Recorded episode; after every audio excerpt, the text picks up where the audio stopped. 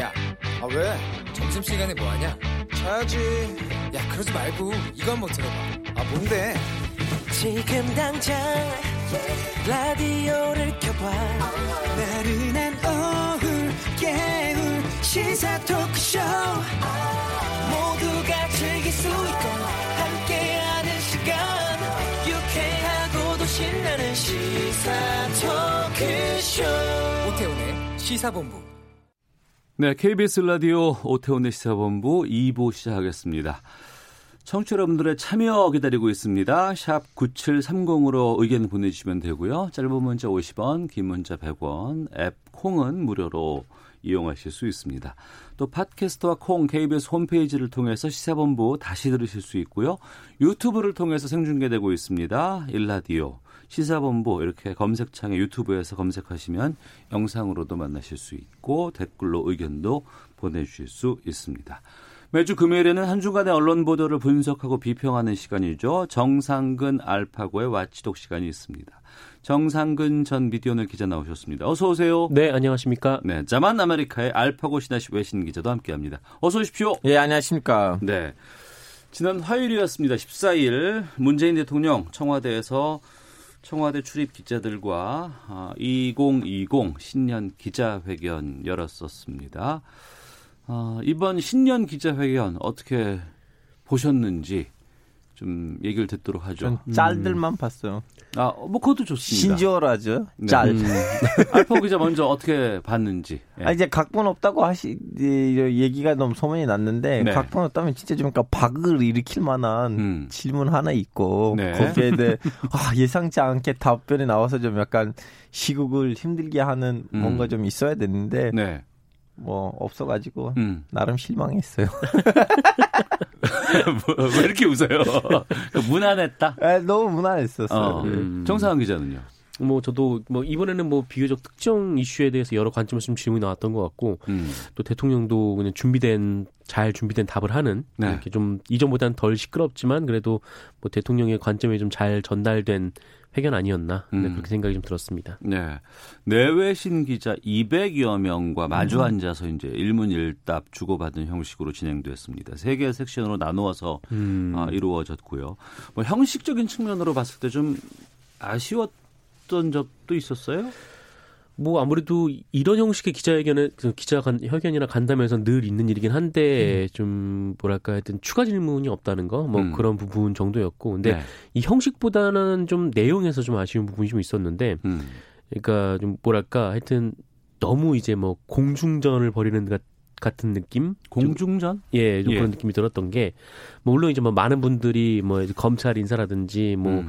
뭐 윤석열 총장의 뭐 거취라든지 뭐 이른바 이제 조국 사태라든지 뭐 이런 것에 대한 이제 대통령의 생각이 궁금하셨을 거예요. 근데 네. 그런 것도 안 물어볼 수는 없는 거고 또 음. 남북 관계도 그렇고 거시 경제도 그렇고 안 물어볼 수는 없는 건데 어, 그런데 좀 이렇게 세 파트에 더해서 좀 한 파트 정도는 좀 국민들이 좀 피부로 느낄 수 있는 어. 어. 굉장히 좀 뭐랄까요 좀, 좀 단순하지만 음. 너무나 이제 실생활과 연결된 뭐 그런 질문들을 좀 따로 모아서 해봤으면 어땠을까라는 네. 생각이 좀 들었던 게 예. 뭐 예를 들면은 뭐 이렇게 미세먼지 관련해서 뭐 미세먼지 저감 대책 외에는 좀 어떤 것들을 또 구상하시고 음. 또 실행을 하고 있는지라는 부분이라든가 또 아빠 육아휴직을 되게 강조하고 있는데 뭐 실제 회사에서는 잘 안 되는 부분 음. 이런 것들을 좀 문화적인 부분을 어떻게 좀 바꿀 것인가라든가 좀 이렇게 좀 당사자들 국민 당사자들이 좀 느낄 수 있는 정말 궁금했을 부분들을 한번 물어보는 것도 그것도 따로 파트를 빼내는 것도 나쁘지 않았었다라고 지난번 MBC에서 네. 했었던 국민과의 대화에서는 그런 부분들이 상당히 많이 국민들 스스로가 이제 그런 질문들이 많이 들어왔었고 네네. 네. 어 근데 이번에는 좀 기자들 위주로 가다 보니까 좀 질문이 좀 너무 좀 거시적인 것이나 아니면은 좀 뉴스 위주로 간 것이 아닌가 싶은 생각이 들기도 하네요. 네, 네, 그렇습니다. 어, 알파 기자는요. 이제 우리는 이 코너를 한 지 거의 이제 2년 돼가고 있는데 네. 한 이거 두, 두 번째죠? 세 번째 아니죠? 두 번째일 거예요. 두 번째일 네. 건데 음. 그때도 전 똑같은 얘기했었어요. 음. 이거 너무 당연 당연한 건데 왜 음. 우린 이걸 너무 신중하게 받아들인지 미국에서는 음. 기자들이 대통령은 자꾸 만나서 네. 각본 없는 질문을 던지는데 음, 음. 한국에서 그런 정도가 없다 보니까 한 번 하면 두 시간 가까이 걸려요. 예, 예. 거의 매일매일 일어나야 되는 일인데. 음. 음. 아, 횟수 자체가? 예, 예, 예. 아.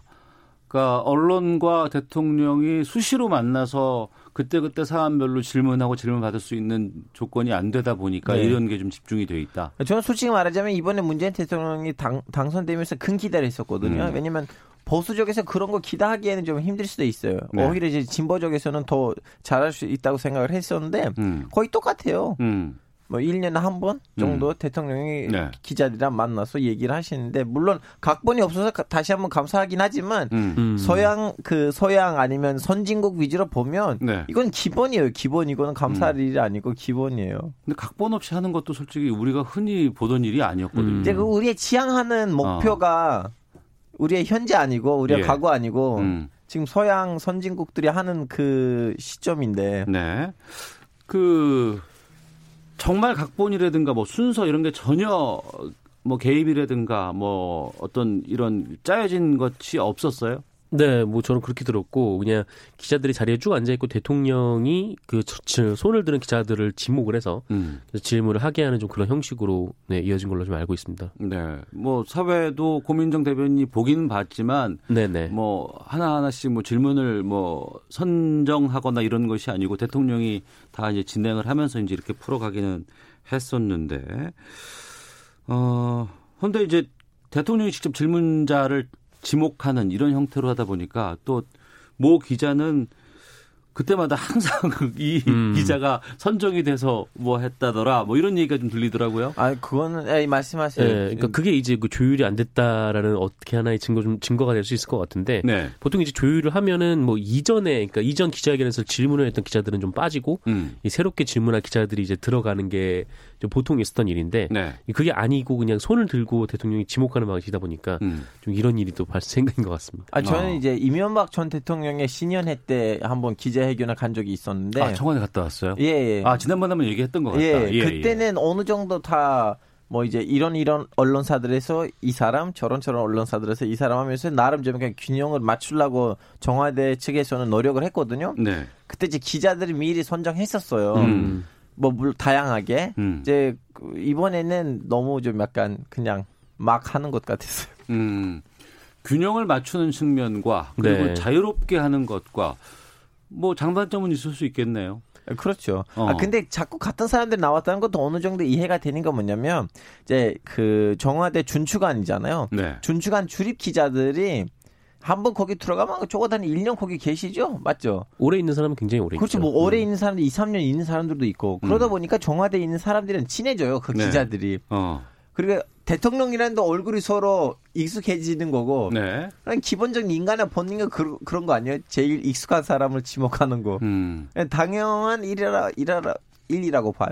한때는 그 기자들, 우리나라 기자들이 질문을 잘 안 한다더라. 뭐 이런 네. 얘기가 한번 좀 논란이 되기도 했었고, 뭐 오바마 대통령이 뭐, 뭐 여러 가지 뭐 기회도 줬는데 거기에 대해서 말을 못했다더라 뭐 이런 얘기들도 제가 좀 들어본 기억이 나는데 네. 이번에는 보니까 적극적으로 손을 들고 질문을 하고자 하는 사람들이 상당히 많이 비쳤고 근데 아무래도 앞쪽에 앉아 있으면 좀 질문 기회가 좀 가고 그러진 않을까요? 그렇죠. 아마 그 머니투데이 그 기자도 아마 앞쪽에 왔었던 걸로 알고 있는데. 아, 거기가 뭐, 머니투데이 기자였어요? 네, 네. 머니투데이 기자였는데 근데 알파고 얘기했듯이 뭐 눈이 익어서 뭐 지목했을 수도 있지만 좀 앞자리에 있는 분들이 꽤나 지목을 좀 많이 당했더라고요. 그래서 음, 네. 앞자리 앉는 것도 네. 주, 준주관 출입을 열심히 해줘야지 앞자리에 음. 앉는 거고. 근데 뭐 이번 거 같은 경우에는 그냥 선착순으로 와서 앉았다라고 네. 했는데, 음. 근데 아무래도 이 청와대 그 출입 절차를 밟고 들어오는 그러니까 청와대 비출입 음. 비상시 출입 기자보다는 계속해서 출입했던 기자들이 좀 더 빠르게 이동을 할 수 있고 또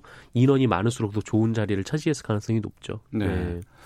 어, 신년 기자회견 지난해와 비교해봐서 좀 차이가 있었다고 하는 걸 느낀다면 어떤 게 있었을까요? 이제 진짜 각본이 없어졌다는 건 그 느껴지긴 느껴졌어요. 어.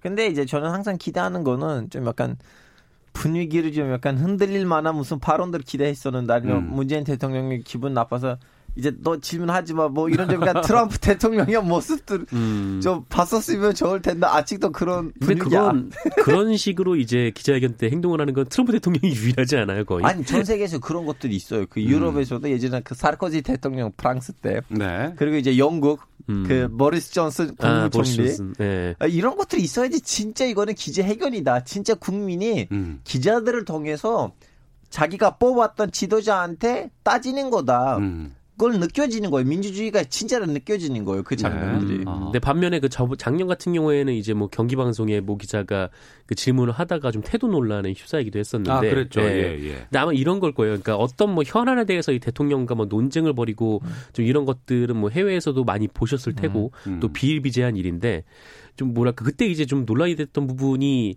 그 경제 정책을 바꾸지 않는 자신감은 어디서 나오는 거냐라는 음. 네, 좀 네. 다소 답변하기 네 어떻게 논리적이지도 않은 질문과 그 답변하기도 애매한 그, 그 질문, 태도에 대해서 네. 공격하는 국민들도 상당히 꽤 있었어요. 네, 네 맞아요. 아마 예. 그것 때문이었을 거로 생각하는데 만약에 뭐 어떤 지그 뭐 대통령의 정책에 대해서 뭐 객관적 근거를 들어서 이렇게 저렇게 음. 논쟁을 벌이는 일들이라면 뭐 이렇게까지 뭐 이슈가 되진 않았을 것 같습니다. 솔직히 말하자면 아 이번에 그런 네. 경기도 방송 기자 사건이 한 두 개 정도 일어나지 않았을까 왜냐면 음. 그걸로 번거해서 근데 오히려 그 사건 때문에 이번에 하나도 일어나지 않았어요. 아. 근데 오히려 뭐 질문이 좀 신중해졌다고 봐야죠. 음. 네, 아무래도 그 쉽게 얻을 수 없는 기회니까. 네. 알파가 아까도 얘기했듯이 이제 결국 뭐 이런 좀 아쉬움들을 해결하는 거, 이 형식상의 아쉬움들을 해결하는 거는 뭐 대통령께서 이 국민들하고 대화도 많이 하고 또 기자들과도 대화를 많이 하는 방법이 가장 뭐 좋지 않을까 싶습니다. 음.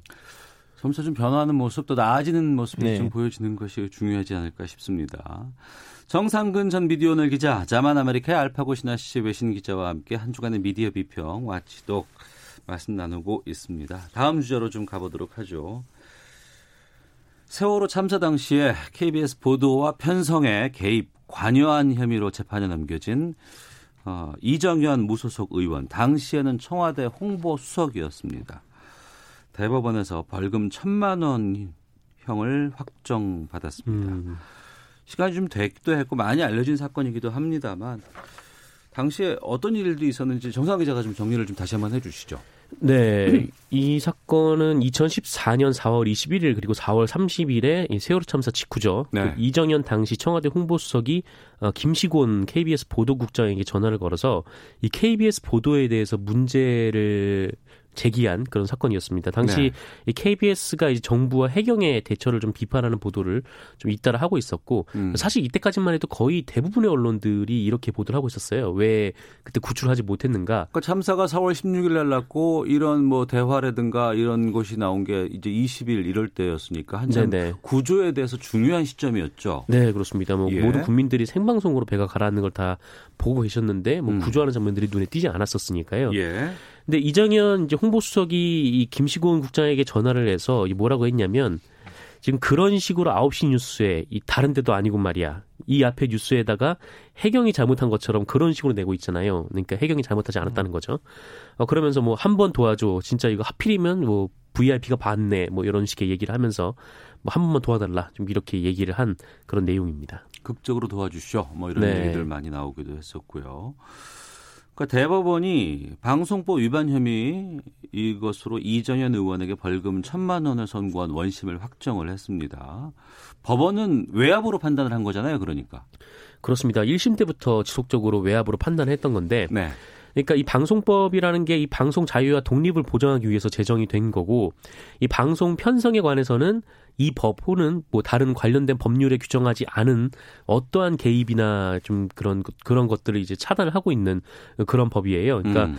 이 원래 1심에서는 이 공영방송의 보도국장을 접촉해서 이 방송 편성에 이 부당한 영향을 미치려고 한 범행이다라면서 이 범행 자체가 민주주의의 질서를 흔들 수 있. 있다라고 이 징역 1년의 집행유예 2년을 선고를 했었는데 네. 이게 항소심에서 같은 얘기를 하긴 했지만 어 그래도 실제 방송 편성에 영향이 있었던 것으로 보이지 않는다는 점 등 에서 이게 벌금 천만 원으로 감형이 됐습니다. 그래서 음. 이 대법원은 이것을 그 항소심 판결을 네, 뭐 합당하다라고 인정을 한 그런 겁니다. 네.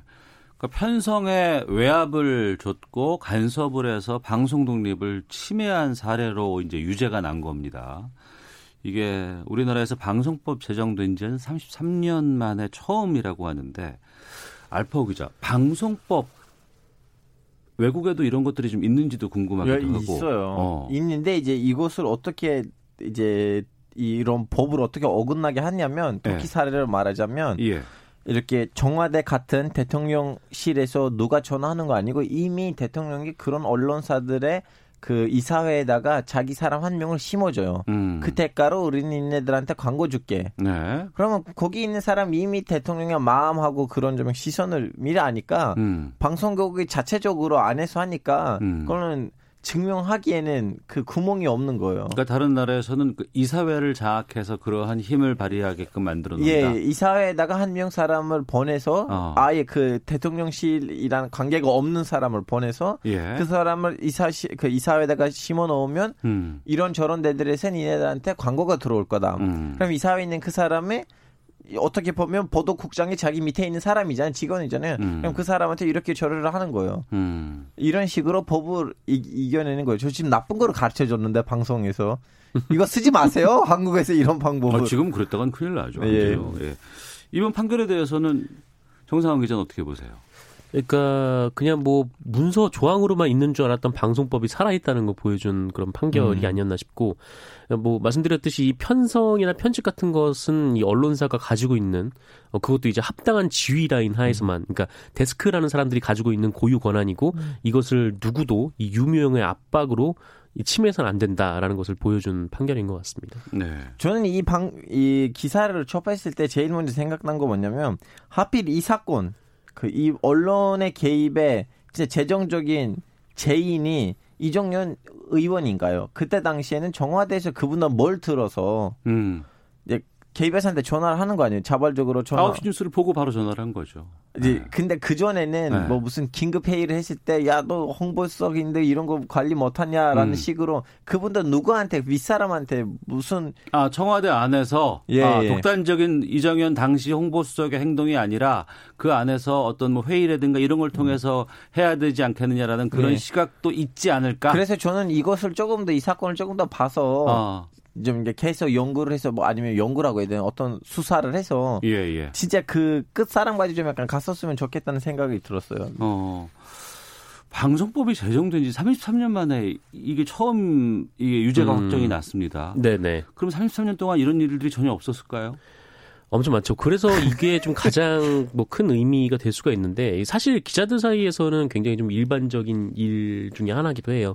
뭐 저도 뭐 기자 생활하면서 막 김보 뭐 본인들 마음에 안 든다고 기사를 내리라 뭐 이런 압박 전화를 굉장히 좀 많이 받은 바가 있고 음. 또 제가 뭐 그게 어안 된다라고 하면은 뭐 제 선을 넘어서서 뭐 저희 이제 뭐 데스크 라인이라든지 뭐 부장이라든지 국장이라든지 심지어 이제 사장한테까지 전화를 해서 그 저 뭐 기사를 어떻게 하라 저떻게 하라 이렇게 압박을 하는 사람들이 있거든요. 네. 물론 이제 제가 일했던 곳은 뭐 인터넷 언론사고 또 신문사여가지고 방송법에 이게 해당이 되지는 않지만 근데 그럼에도 불구하고 이 정신 방송법의 정신을 좀 살려서 뭐 이런 일들이 좀 기사들 사이에서 좀 비리비재하다면 이제 누구도 좀 그런 식으로 압박을 해서는 안 된다라는 일종의 경종을 울리는 효과는 있을 수가 있겠죠. 음. 알파오 기자. 예. 그러니까 이게 언론에게 예. 또 언론의 독립 은 보장돼야 되고 지켜져야 되는 것인데 네. 이것을 그게 자본이 됐던 아니면 권력이 됐던 정권이 됐건 어떤 힘에 의해서 했을 때 이걸 어떻게 제어하고 법적으로만 이걸 풀 수는 또 없는 거 아니겠어요? 일단 법적으로는 무조건 대응을 해야 되고 두 예. 번째는 예. 이걸 자꾸 그 여론에서 뭐 뭐라 해야 되나 다뤄야 돼요. 음. 왜냐면 이 사건이 너무 억울적인 사건이에요. 그냥 전화를 해서 이거 좀 하라는 거지. 네. 좀 약간 어떻게 설득도 하지는 않는 거예요. 상대방을. 음. 네. 압박을 가하는 거예요. 음. 그래서 이 사건을 이제 이름들을 넘어서 사건 자체로 무슨 무슨 인물 아니고 이런 사건이 있다. 근데 우리는 이 사건을 가지고 이제 이 정도로 벌금을 냈다는 식으로 자꾸 이렇게 언론에 나와야지 앞으로 이제 이 사람들이 이 사건을 생각하고 아 이런 거 하면 큰일 났는다 하고 음.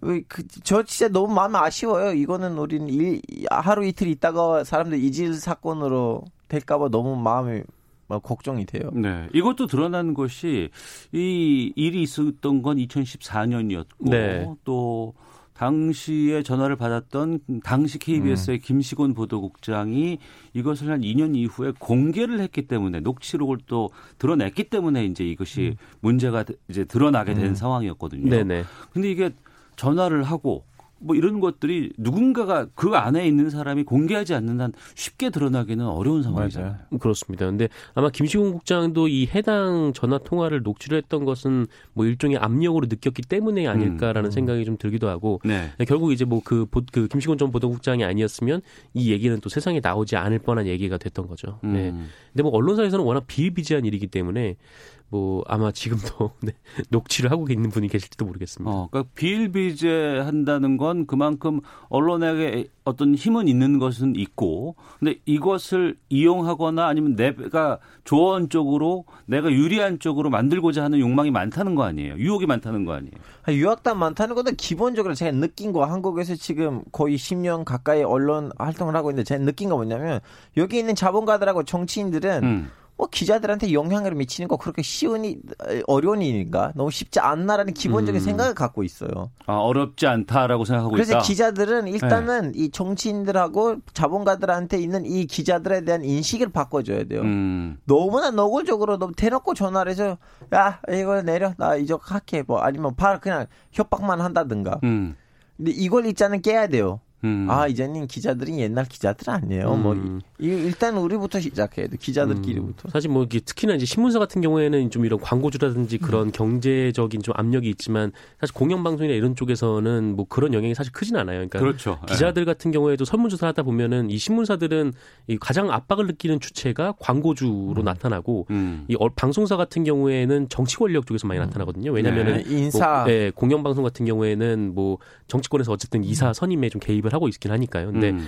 어, 그런 점에서 봤을 때 어쨌든 이 정치 권력에서 어떤 편성이나 아니면 보도에 이렇게 개입을 하는 그런 것들을 음. 이제 법으로 단죄를 했다라는 어, 진짜 언론계 언론사로서는 이제 가장 의미가 있는 좀 그런 판결이었던 것 같습니다. 네. 그러니까 이 33년 만에 나온 대법원의 판결이 일정 정도 앞으로는 이런 방송법이라든가 아니면 방송에 대한 압력 아니면 언론에 대한 압력에 대해서 좀 일정 정도 기준이 정해졌다 이렇게 이해를 해도 될까요? 네, 그렇죠. 이제 어. 앞으로 누구다도 됐든, 그러니까 청와대 홍보석이 됐든, 그냥 뭐 기사에 항의하는 차원이라고 음. 그런 명목 하에 이렇게 전화를 걸어서 뭐 기사를 뭐 내리라, 올리라라든지 음. 이런 식으로 할 수는 없다는 거죠. 뭐. 아니 이건 사실은 9개월 만에 9, 9개월 만에 출산해야 되는 아이는 33년 만에는 출산됐거든요. 음. 이제 우리는 이 아이를 키워줘야 돼요. 음. 사람들 그 아이를 보고 이제 정신을 차려야 돼요. 네. 어, 좋은 표현인데요. 저는 비위의 달인이에요. 알겠습니다. 어, 청취자 김종무님께서 언론의 자성이 필요합니다. 또 5822님께서는 언론인은 어떤 일이 있어도 진실만을 보도하고 또 잘못된 부분을 지적해야 합니다라는 의견도 보내주셨습니다. 이 대법원 선고 있고 나서 이정현 의원이 세월호 유족들에게 상처를 줘서 송구하다 이렇게 사과를 하면서도 언론 자유 침해 의도는 없었고 법 적용이 모호하다 이렇게 항변을 했다고 하는데요. 이번 판결이 좀 언론 자유 또 독립성을 바로잡는 하나의 좀 선례가 됐으면 하는 생각이네요. 자, 오태훈의 시사본부 주간 미디어 비평 watch도 여기서 마치도록 하겠습니다. 정상근 전 미디어오늘 기자, 자만 아메리카 알파고 시나씨 외신 기자 두 분과 함께했습니다. 두 분 오늘 말씀 고맙습니다. 네, 고맙습니다. 감사합니다. 헤드라인 뉴스입니다. 더불어민주당 이해찬 대표는 모든 예비 후보가 이의를 제기할 수 없는 공천을 하겠다고 밝히고 노태우 전 대통령의 아들 노재현 씨 영입설은 사실이 아니라고 말했습니다. 자유한국당 김영호 공천관리위원장은 4.15 총선 공천과 관련해 정치 신인이 진입장벽턱을 넘지 못하는 일은 없어야 한다며 한국형 완전국민 경선제를 한국당에서 실현해야 한다고 밝혔습니다. 중도 보수 통합을 목표로 하는 혁신통합 추진위원회가 새로운 보수당이 불참한 가운데 네 번째 회의를 열고 안보 우선, 민간 주도 경제 등 통합신당의 5대 정책 기조에 합의했습니다. 이주열 한국은행 총재는 현재 한은의 통화 정책은 완화적 기조이며 정부의 부동산 정책과 상충한다고 생각하지 않는다고 밝혔습니다. 지금까지 헤드라인 뉴스 정원 나였습니다. 이어서 기상청의 윤지수 씨 연결합니다. 네, 미세먼지와 날씨 정보입니다. 지금 전라남도, 제주도 지역은 공기가 깨끗합니다. 하지만 대기가 정체된 중서부 지방을 중심으로 탁한 대기질을 보이고 있고요. 특히 안산과 천안은 매우 나쁨 단계의 초미세먼지 상황도 보이고 있습니다. 하지만 이런 상황이 오래 이어지진 않겠습니다. 늦은 오후부터는 보통 단계로 회복될 것으로 보이고 내일도 전국적으로 보통이거나 좋은 단계 예상됩니다. 다만 오전 중엔 중부 내륙 지역이 대기 정체 때문에 탁한 상태를 보일 때가 있겠습니다. 있겠습니다. 오늘 전국은 가끔 구름이 많이 끼고 내일은 대체로 맑은 날씨가 예상됩니다. 하지만 강원 영동 지방과 경상북도 또 해안 지역을 중심으로 비 예보, 눈 예보가 있는데요. 동풍 때문이고요. 오늘 오후부터 내일 오후까지입니다. 울릉도 독도는 오늘 밤까지는 비나 눈이 내리겠습니다. 오늘 낮 최고 기온 서울 영상 5도를 비롯해 전국은 3도에서 10도 분포 예상되고 어제와 비슷하거나 조금 높겠습니다. 지금 서울 기온은 영상 3.7도입니다. 다음은 이 시각 교통 상황 알아보겠습니다. KBS 교통정보센터의 임초희 씨입니다. 네, 도로 위로 여전히 돌발 구간이 많습니다. 서울 외곽고속도로 일산에서 판교 방향으로 김포요금소 갓길에서는 사고 처리 작업을 하고 있습니다. 경부고속도로 서울 방향으로 천안 삼거리 휴게소 부근 3차로에서 장애물을 처리하고 있고요. 반대 부산 방향으로 서울요금소 부근에서는 작업 여파받아 정체입니다. 중부 내륙고속도로 양평 방향으로 감곡 부근 1차로에 고장난 차가 서 있어서 정체고요. 더 가서 금사 3터널 1차로에도 고장난 차가 서 있습니다. 서울 시내 동부간선도로 성수 방향으로 성수 분기점을 앞두고 4차로에서 사고가 났습니다. KBS 교통정보센터였습니다. 본격 시사 토크쇼. 오태훈의 시사본부. 오태훈의 시사본부. 오태훈의 시사본부. 오태훈의 시사본부. 오태훈의 시사본부. 오태훈의 시사본부. 오태훈의 시사본부. 오태훈의 시사본부. 오태훈의 시사본부. 오태훈의 시사본부. 오태훈의 시사본부.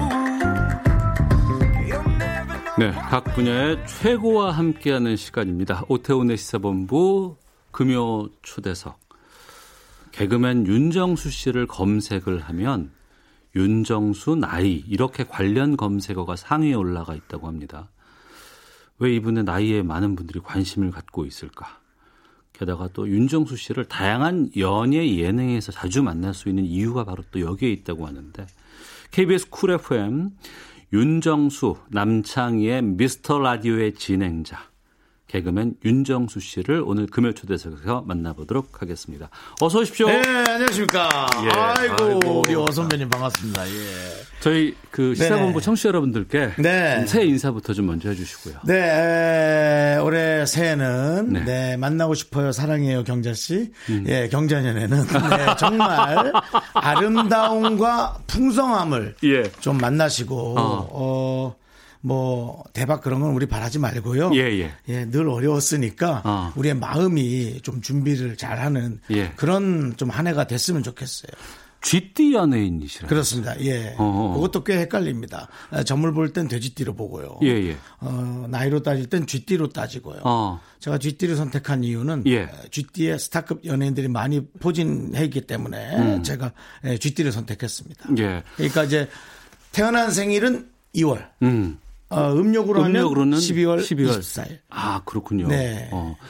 뭐 원래 그 식상하지만 우리가 네. 주로 그런 거 있었어요. 그러니까 무슨 뭐 쥐띠 연예인 그러면 쥐띠 분들 인터뷰를 탁 하면서 새해 소망, 새해 바라는 일 이런 거 많이 좀 네, 묻잖아요. 그렇죠, 그렇죠. 네. 그러면 쥐띠 윤정수 씨의 새해 소망은 어떤 걸 꼽으실까요? 저는 어, 올해는 좀 제가 뭘 즐겁게 할 수 있을까를 음. 좀 구체적으로 찾는 것에 네. 좀 어, 포커스를 맞춰보고 싶어요. 어. 사실 작년까지는 좀 어, 서둘러 결혼을 한다든지 예. 예 그런 좀 제 새로운 어. 예, 이제 삶에 관해서 생각을 했는데 예. 아 이게 결혼이 네. 예, 정말 누구와 다가오느냐지 내 마음가짐만으로는 도저히 안 되는 느낌이 있어서 그렇죠. 예 그리고 예. 이제 뭐 최근에도 연애 예능을 했고 예. 예. 그래서 또 거기서 좋은 분을 만나서 어. 뭐 어, 서로가 어, 얘기 중입니다만 예. 영 쉽지 않아요. 아, 각자의 그래요? 가치관을 예, 예. 예, 맞추는 거는 영 쉽지 않고 어. 그래서 좀 뭐 대화가 단절될 때도 있고 예. 예. 어, 이50 가까이 돼서의 대화 단절은 어. 에, 우리 주부님들의 경력 단절과 비슷할 정도로 엄청난 단절감을 갖고 옵니다. 예. 아 그래요? 예. 그런데 어. 그 윤정수 씨의 전체 인생으로 봤을 때 굴곡이 많으신 분으로 제가 들었어요. 네 그렇습니다. 하지만 그 굴곡을 잘 대처하고 지금의 자리에 이른 것처럼 네. 연애라든가 이런 것들도 그런 굴곡을 잘 극복하실 분으로 저는 믿어 그 의심치 않습니다. 그것을 이제 여지껏 해왔던 굴곡에 맞추면 안 예. 되는 거더라고요. 어, 시대가 변하고 예. 세대가 변하고 어. 그 의식이 변하니까 예, 예, 예. 전에 했던 경험에서의 연애를 어. 그대로 어, 들이댔다가는 예. 오히려 더, 어, 안 맞는. 어. 예. 그래서 이제 우리 나이에 잘그 듣는 단어 있죠. 꼰대라는 단어를 어. 또 듣게 되는 겁니다. 아, 선배님도 사실 꼰대로 활동하신 지 한 2, 3년 됐죠? 아, 오래됐어요. 네. 그래서 제작 회의할 때 많이 혼납니다. 예. 어, 그 멋진 꼰대가 되고 싶은 거예요. 예, 예. 예. 감출 수는 없으니. 그렇죠. 꼰대가 안 될 수는 네, 없어요, 우리가. 예. 정말 우리 저, 뭐, 뭐 밀레니엄 세대나 음. 예, Z세대보다도 더 스마트한 꼰대가 되고 싶은데 네. 뭐 노력을 많이 해야죠. 그 연애 관련해서 김숙 씨와 한 프로그램이 있었죠. 예. 예. 그때 엄청난 그 흥행이 됐고 아, 예, 그게 정말 많이었죠. 복귀할 수 있는 맞습니다. 다시 일어설 수 있는 큰 역할을 한 프로그램이 아니었나 싶은데 맞습니다, 맞습니다. 예. 이런 연애 상담 같은 거 김숙 씨랑도 좀 하면 어떨까라는 생각이 들거든요. 하고 아, 있나 싶기도 하고요. 안 합니다. 안 해요? 네, 그렇습니다. 어, 철저하게 비즈니스 어, 일에 관련한 예, 예, 예. 예. 어. 과연 남사친 여사친이 어, 결혼까지 도달할 수 있는가? 예, 예. 여러 가지 로맨틱 코미디 프로그램이나 영화는 그런 어. 것들을 마구 생산해냈지만 네. 현실과는 괴리감이 있다라는 걸 어. 여러분이 또 알아주셔야 되고요. 예. 혹, 혹 잘 될 수도 있는 가능성이 몇 프로 있었으나 어.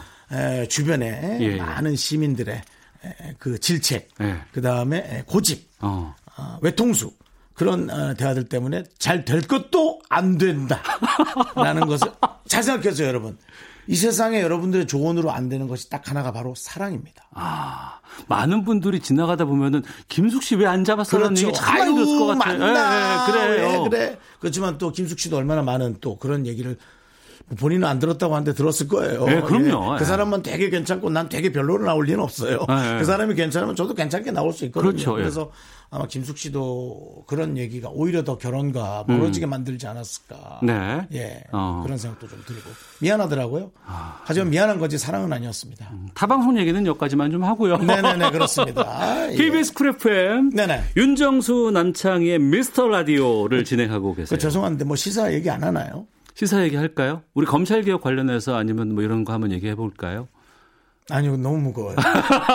가볍게 제가 피해갈 수 있는 시사를 꺼내야지. 그렇게. 그러면 윤정수 예. 씨가 좋아하는 시사 분야라든가 관심 있는 시사들이 어떤 게 저는 있을까요? 역시 최근에? 그래도 그 여가부 쪽에 그 계획들에 관심이 많습니다. 여성가족부? 예, 예. 아, 어떤 부분에? 출산, 예. 임신. 아, 그다음에 앞으로 앞두고 예, 있기 예, 때문에. 예, 저는 여성 남성을 별로 이렇게 나누질 않습니다. 예, 예. 예. 어. 뭐 체력적으로. 네. physical적으로 남성이 조금 우세한 건 어. 그건 인정을 해야지. 예, 예. 그래서 그런 쪽으로 배려하는 건 있어도 어. 그 외에 출산이라든가 예. 특히나 그 경력 단절 제가 아까도 얘기했지만 아, 예, 예. 엄청나게 관심이 많습니다. 그러면 예. 여성가족부 분들에게 네네.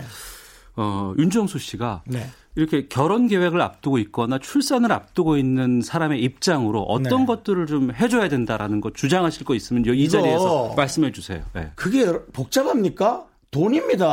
아, 돈. 예, 예. 네. 어. 아니, 세 명을 낳아야 그걸 대우를 해준다. 이런, 그럼 한 둘은 막 살고, 어. 세 번째만 공급직에 살아나요? 그게? 안 되는, 아니잖아요. 안 되죠. 예, 네. 그리고 예. 뭐 정책이고 뭐고 필요 없고요. 음. 어, 돈을 좀 내려주면 네. 신나서 낳습니다. 음. 예, 뭐좀 표현이 좀 그런데 네. 그만큼 부담감을 던다는 거죠. 어. 애를 안, 안 갖거나 결혼을 멀리하는 건둘 음. 중에 하나밖에 없습니다. 네. 뭐냐면 어. 어, 내 삶을 살자. 예. 혹은 애 키울 자신이 없다. 어. 이게 둘 다 돈에 관련한 거 아닙니까? 그렇죠. 네. 그러니까 제가 보기엔 여가부에 예. 목소리 큰 분이 가서 어. 어, 그새 예산을 예. 많이 걷어오는 수밖에 없어요. 여가부에서. 예, 저는 그게 어. 가장 중요한 그 뭐랄까 삶의 어. 뭐 의식주라고 있잖아요 기본. 예, 예. 저는 그 기본이라고 생각해요. 어. 네. 어떻게 생각하십니까? 여성가족부 홍보대사로 활동하시면 상당히 의미가 있지 않을까 싶은 생각이 들기도 하고요. 또 아. 직접적으로 거기 가셔서 또 의견 개진을 하실 수 있는 위치도 될 것 같기도 하고. 그거는 뭐죠 홍보대사도 약간의 어떤 페이도 있어야 되고 음. 서로가 얘기가 좀 돼야 그래서 실질적으로 많이 내려야 된다. 근데 이건 농담인데 전 그쪽에 아, 관심이 많아요. 알겠습니다. 예. 그 질문을 좀 안 드릴까 하다가도 좀 말씀을 하셔서 네. 그러니까 충분히 이해가 돼요. 왜냐하면 네. 그 윤정수 씨가 그동안 그 금전적인 것 때문에 상당히 힘들었던 그 굴곡들이 좀 있으셨다는 얘기를 좀 그렇죠. 드렸거든요. 예, 예, 예. 당시에 어떻게 극복을 하셨는지에 대한 궁금증도 좀 많이 있었고요. 어, 뭐 오히려 그때 당시 지금은 돌아가셨지만 예. 어머니가 계셨기 때문에 아. 어, 그분만 보고 음. 어, 일단은 잘 살아나가야 된다. 네. 어떻게든 버텨야 된다. 어. 그런 생각을 했어요. 예. 만약에 혼자였다면 음. 어, 더 멋대로 살았을 수도 있겠다라는 그런 걱정도 있고요. 네. 어, 우려도 있죠. 상당히 힘드셨다면서요. 규모도 컸다면서요, 그때. 어, 규모는 뭐 각자에 따라서 네. 뭐 크기가 다를 수 있겠습니다. 저한테는 그렇죠. 모든 걸 내려놔야 되니까. 어. 집도 뭐 경매를 당하고 나왔어야 되고. 예. 어, 뭐, 뭐 그런 것들. 어. 예, 그건 좀 쉽지 않은 거죠. 어, 그 다음에 이제 빚이 자꾸 늘어나니까 어. 돈을 벌 수 없고. 예. 어, 뭐, 이거 파산해야 되나 했는데 어쩜 그렇게 파산을 할 수밖에 없는 상황도. 어. 예. 뭐 법원에서 일의 걱정도 고민도 음. 안 하고 이건 파산 조건이 맞다라고 아. 예, 할 정도로 아 그럼 쉽지 않은 내가 삶을 살았구나 살때 예. 몰랐는데 예, 예. 지나오면서 쳐다보면 아. 네. 근데 뭐든지 해결은 있는 것 같아요. 그 부분이 정말 중요해요. 해결을 할 방법이 있어요. 근데 각자마다 예. 아, 이 케이스가 너무 달라요. 경우가 어. 달라서 그렇지. 예. 해결의 방법이 있어요. 예. 네. 이 방송 듣고 계신 분들 중에서 혹시라도 지금 앞서서 고민하셨던 그 상황까지 네. 네. 어 정말 앞이 안 보인다라는 상황에 내몰리는 분이 계실 거예요. 그분들께 좀 희망의 말씀을 좀 더 많겠죠. 네, 주셔도 좋을 것 같습니다. 뭐 지금은 얘기도 잘 안 들어오고 음. 뭐 전화도 받기 싫고 네. 어, 엄청나게 고통스러우실 거예요. 음. 근데 뭐 우리가 100년 사는 거잖아요. 그 사는 동안에 어, 이것을 어떻게 하면 좋을까 장기적으로 좀 계획을 주변에서는 상당한 압박이 올 겁니다. 네. 어, 그 압박을 견디거나 음. 해결하는 방법부터 예. 다른 사람들한테 조금 조언을 구해야 돼요. 음. 본인이 그걸 못하는 사람인데 이겨내려고 하면 이겨낼 수가 없어요. 예. 남이 어떤 생각을 하는지 음. 나는 어떤 생각으로 해야 되는지 또 무엇을 원하는지 음. 그런 걸 알아야 됩니다. 네. 사실은 빚독촉 하는 사람은 돈이 필요해서 하는 사람들도 있지만 화가 나서 하는 사람들도 많거든요. 어. 그러니까 일단은 좀 심리적으로 서로 교감을 갖는 게 물론 쉽지 않지만 네. 쉽겠어요 네. 그게 어. 예 쉽지 않죠 그렇지만 좀 교감을 시도해야 된다 어떻게든 예. 예.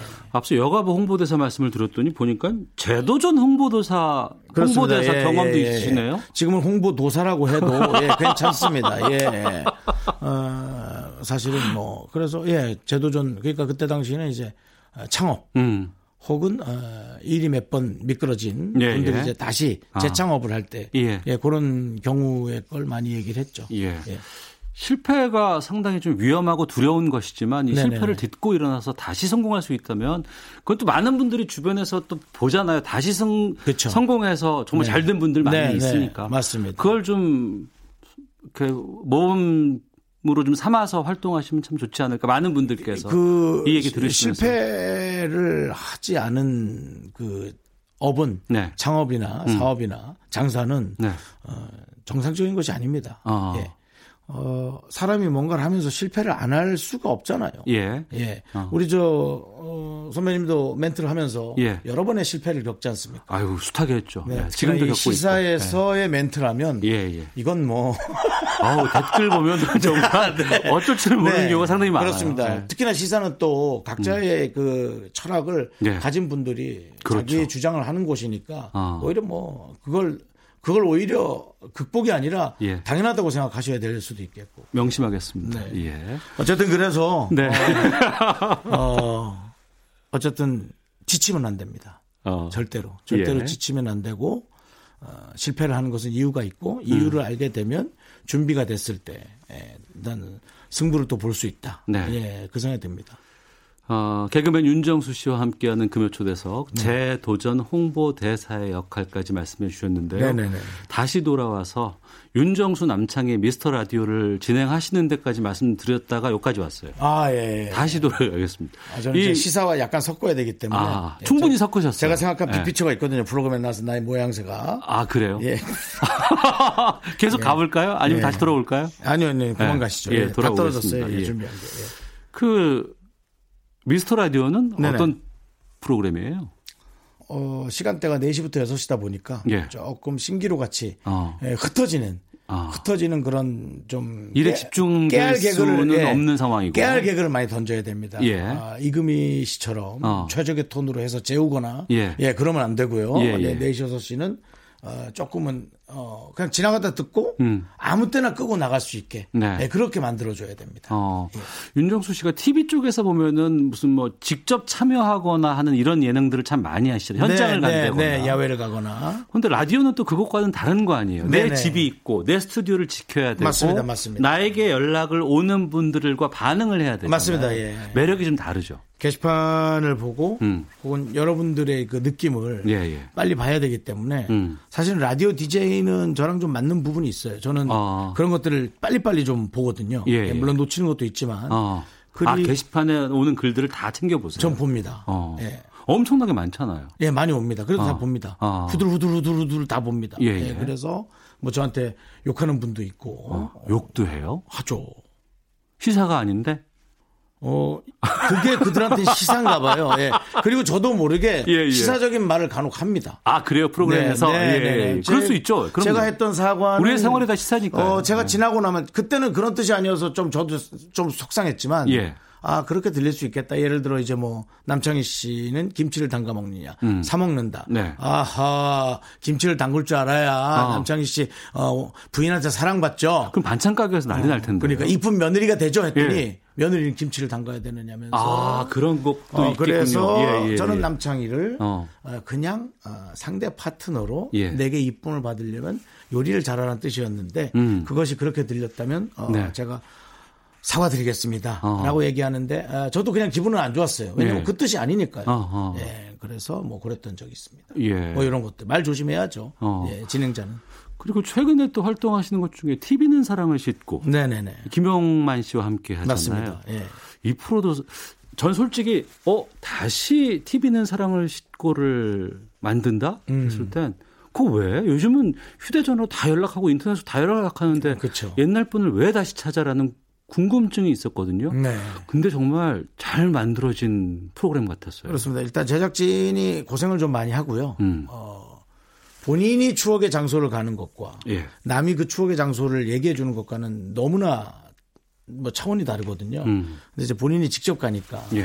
거기서 오는 또 어떤 그 감정선을 어. 여실히 또 살릴 수가 있고 예. 저희도 그 부분을 보면서 함께 또 몰입해주고 어. 몰입이 됩니다 진짜. 어. 아 근데 이제 힘든 것은 각자의 고향으로 늘 가야 되기 때문에 예, 예. 예 뭐. 어, 인천에 갔다가 김천으로 가는 경우도 있고 상당히 멀잖아요. 네, 서울에서 촬영하다가 부산으로 가는 경우도 있고 어. 비행기를 타고 예, 예. 예, 뭐 그런 여러 가지 그런 경우들이 있죠. 하루 기억에 남는 출연자 아니면 그 가끔씩 우시던데 보니까 김영만 네, 씨랑 같이 네. 눈물을 아, 눈물이 자꾸 나더라고요. 네. 정말 그건 그 당시까지는 몰라요 만나는 걸?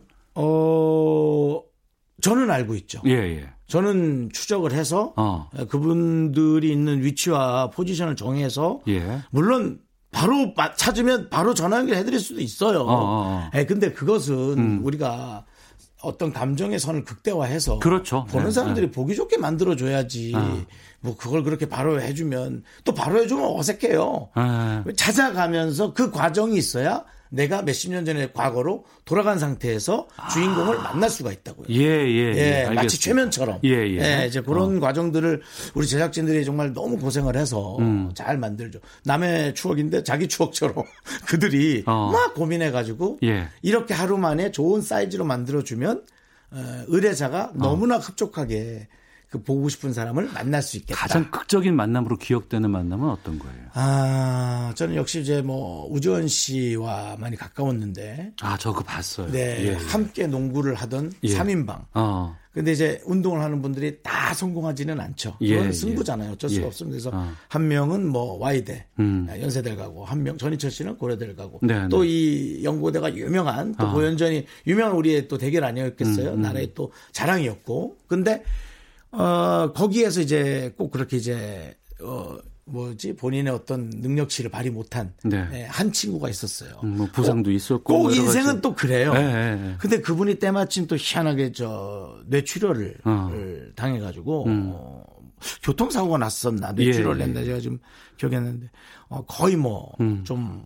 마비가 좀 있어요. 네, 어, 네. 운동은 뭐 고사하고. 그 농구장에서 그 무언가에 의지해서 그렇죠. 예. 만나는 장면이 기본 너무 삶도 예, 예. 조금은 많이 불편하신. 네, 네. 어. 그래도 뭐 대화 정도는 가능하니까 어, 그런 분이었는데, 야, 이 격세지감, 뭐 음. 뭐 그냥 세월에 그냥 무상. 예, 그걸 느꼈습니다. 네. 우리가 이제 우리가 이제 좀 있으면 오자를 그리는데 나이가 음. 그럼 이제 인생을 조금씩 정리하고 돌아보고 그럴 나이거든요. 그래서 예, 예. 어, 그런 게 이제 많이 더 어. 와닿죠. 어. 아마 그런 느낌의 감정을 갖고 계신 분들이 아마 TV는 사랑을 싣고를 즐겁게 봐주실 것 같아요. 그렇기 때문에 아무래도 TV는 사랑을 싣고의 윤정수 씨가 MC로 활동하고 계시는 것이 아닌가 네. 싶기도 하고요. 뭐 굳이 얘기하자면 일량이 김용만 씨보다 훨씬 많다라는 좀, 아, 그리고 미스터 라디오 같은 경우도 이제 예. 주파수 원정대라 그래서 음. 어, 아, 거기서 또 어디 가요? 네, 남창희 씨는 안에 있고 저는 자꾸 또 밖을 아, 나가서 예, 예. 네. 여기 이 프로그램에 있던 담당 PD 예, 최지원 예, 프로듀서가 활동하고 있는 것으로 알고 PD와 함께 예. 나가서 예. 아유. 지금 PD가 또 좀 약간 무모해요. 음. 서울역에서 남대문 시장까지 걸어가고. 아 그래요? 예, 지난주였어요. 한파. 음. 예, 그래서 어, 내용은 좋을지 모르지만 예, 예. 아, 역시 영 쉽지 않다. 아. 예, 그거 말씀드리고 싶네요. 가만히 있어 보자. 네. SBS 일기 개그맨으로 데뷔하셨어요? 92년. 92년에? 네, 우리 선배님보다 5년 제가 선배죠. 아, 그러네. 좀 97년에 KBS를 입사를 했기 때문에. 쳐다보죠, 똑바로는 사실. 아, SBS 일기 동료가 누구예요, 그러면은? 저 때는 이제, 어, 뭐 정선희 씨나. 아, 아. 김경식 씨. 예, 예. 또 누가 있나? 뭐 김경민 씨. 어. 예. 있고, 이제 제 1년 선배가 이제 신동엽 씨. 예. 있었고, 어, 박명수 씨. 같은 경우가 이제 같이 시험 때 그분 떨어지고. 거기는 그러고 나서 이제 MBC로 가셨나요? 네. 어. 떨어져서 막 신경질 내는 그게 트라우마처럼 음. 저한테 남아 있어요. 박명수 씨가. 예. 자, 92년 데뷔면 상당히 오래됐네요, 이제. 거의, 거의 조금 있으면 28년 30년 예, 이제 앞두고 있는 상황인데. 예, 예. 지금 SBS는 개그가 아니 없어졌잖아요. 네, 공개 코미디가. 네. 그렇죠. 없어지고 지금 KBS에도 개그 콘서트가 콘서트. 명맥은 유지하고 있지만 예전만큼은 네. 못한 것 같고. 네, 뭐 흐름이 그리고 조금. 또 네. 상당수의 개그맨들 후배들 이런 분들은 지금 주로 유튜브나 이런 그렇죠. 쪽으로 활동하고 예, 뭐, 있는 것 같아요. 어, 저 케이블 채널에 한 군데 또 음, 아, 예, 예. 빅리그라는 코미디 프로그램 예, 하고 있죠. 있고. 예. 어떻게 보세요? 이런 그 지형을? 어, 저는 그것에 대해서 하나도 고민해 본 적이 없어요. 아, 그래요? 예. 어. 이거는 흐름의 변화고 음. 봐지는 것에 대한 그런 모습이 지금 사실상 방송만 급격히 안 변한다고 저는 생각하고 있어요. 그건 다른 건지 엄청나게 변화하고 예, 예 있어요. 예, 예, 네. 어. 차라리 라, 그럼 라디오도 너무 구세대에 어, 전유물 하니까 음. 오히려 라디오는 한 바퀴를 돌아서 어. 이제 직접적으로 귓구멍 아, 죄송합니다 귀에다가 어. 소리를 전달해 줍니다 라이브로 예, 오히려 지금 같이 어. 에, SNS 가 바로바로 예, 예. 어, 전달되는 그것과 오히려 일맥상통해요. 어, 오히려 라디오는 오히려 한 바퀴 한... 돌았어요. 예, 예, 예, 하지만 이제 코미디가 만약에 보는 사람들이 조금 어, 뭔가 멀리 하거나 음. 관심 안 간다면 음. 거기에 흡족한 걸 만들어내야 되는 게 예, 예. 어, 코미디를 한 사람들의 몫이지. 어. 뭐 그것의 흐름을 뭐 한, 한탄하거나 그런 거는 좀 안 맞는 것 같아요. 아, 벌써 마칠 시간이 좀 다 됐어요. 앞으로는 아, 어떤 저를 위한 시간 편성이 몇 분 정도 구성이 돼 있었죠? 자, 한 시간을 드리고 싶은데 그렇게까지는 안 될 것 같고 저희가 구성이 탄탄하게 아, 저는 한 시간 얘기 듣고 왔는데 예, 프로그램이라서 그까지는 아. 안될 거고 딱 잘라서 절반 정도로 좀 아, 예, 정리하도록 알겠습니다. 하겠습니다. 예. 앞으로 계획 여쭙겠습니다. 어, 계획을 저는 잡지 않는 게 저의 계획입니다. 어. 예, 한 재작년까지 계획을 예. 많이 잡았는데요. 예. 에, 결국은 뭐 그냥 바닥까지 갔다 왔어요. 그래서 계획을 나 혼자 막 세우는 건 의미가 없고 어. 그때 그때의 카멜레온처럼 예. 변화해서 어. 적당히 사는 게 저의 계획입니다. 예. 예. 어. 끝으로 윤정수 씨가 추천해 주시는 노래 들으려고 합니다. 네. 어떤 곡 준비하셨을까요? 저는 이제 팝송은 토토의 리아나. 어. 아, 그리고 이제 문득 제가 며칠 전에 들었던 그 이주원 씨의 예. 아껴둔 사랑을 위해 어. 예, 잠깐 커피 한 잔 마셨거든요. 예, 예. 그러면서 어디 기회가 되면 노래 좀 틀어달라 그래서. 어. 네, 근데 노래가 좋아요. 예. 예. 토토의 리아는 상당히 옛 곡인데 이 네. 곡을 꼽은 특별한 이유가 있어요? 이 노래 잘 모르는데 아시네요. 아주 알죠. 옛 사람이지. 어, 고등학교 때 예, 예, 예, 보통 토토의 리아 하면은 사람들이 에이 리아의 눈물이에요라고 그러거든요. 음. 근데 토토의 리아를 하시네. 그 고등학교 때로 돌아가는 느낌이고 네, 네. 되게 좀 몽환적인 느낌이 좋아서 아. 그 노래를 좋아하고요. 토토 아프리카도 참 좋았던 곡이었고. 네, 좋았죠. 아, 또 네, 네. 윤정수 씨가 뽑은 곡입니다. 토토의 리아. 아, 둘 중에 그걸 선택하신 거예요. 네, 그건 제 DJ의 목소리를 남겨놨거든요. 고맙습니다. 리아 들으면서 네. 윤조 씨와 함께했던 금요초대석 여기서 인사를 드리도록 하겠습니다. 요 그래도 저희가 이제 4시부터 6시까지 네. 네, 또 89.1에서 음. 예, 남창희 씨와 또 늘 열심히 하고 있습니다. 미스터 라디오로 계속해서 그렇습니다. 이어가 주시길 부탁드리겠습니다. 네, 그렇습니다. 예. 감사합니다. 건강하시고요. 또 네. 올 한해 그 행복한 가정, 많은 가정 네. 많은 가정이요. 네, 아, 요거 고소권인데요. 요거는 아니, 아니 결혼이 그 늦은 그 사람에게는 구성원이 충분히 다, 구성원이 이제 많아질 수 있는 그런 아, 활동 해 가정 속에서의 네, 많은 구성원. 네, 그렇죠. 많은 가정이라니. 아, 무슨 그런 제가, 말을 해. 제가 또 실수했습니다. 자. 미카마카 마카마카. 아, 그건 뭔 얘기예요? 그냥 넘어가시면 돼요. 윤정수 씨와 함께했습니다. 고맙습니다. 네 네 네. 예.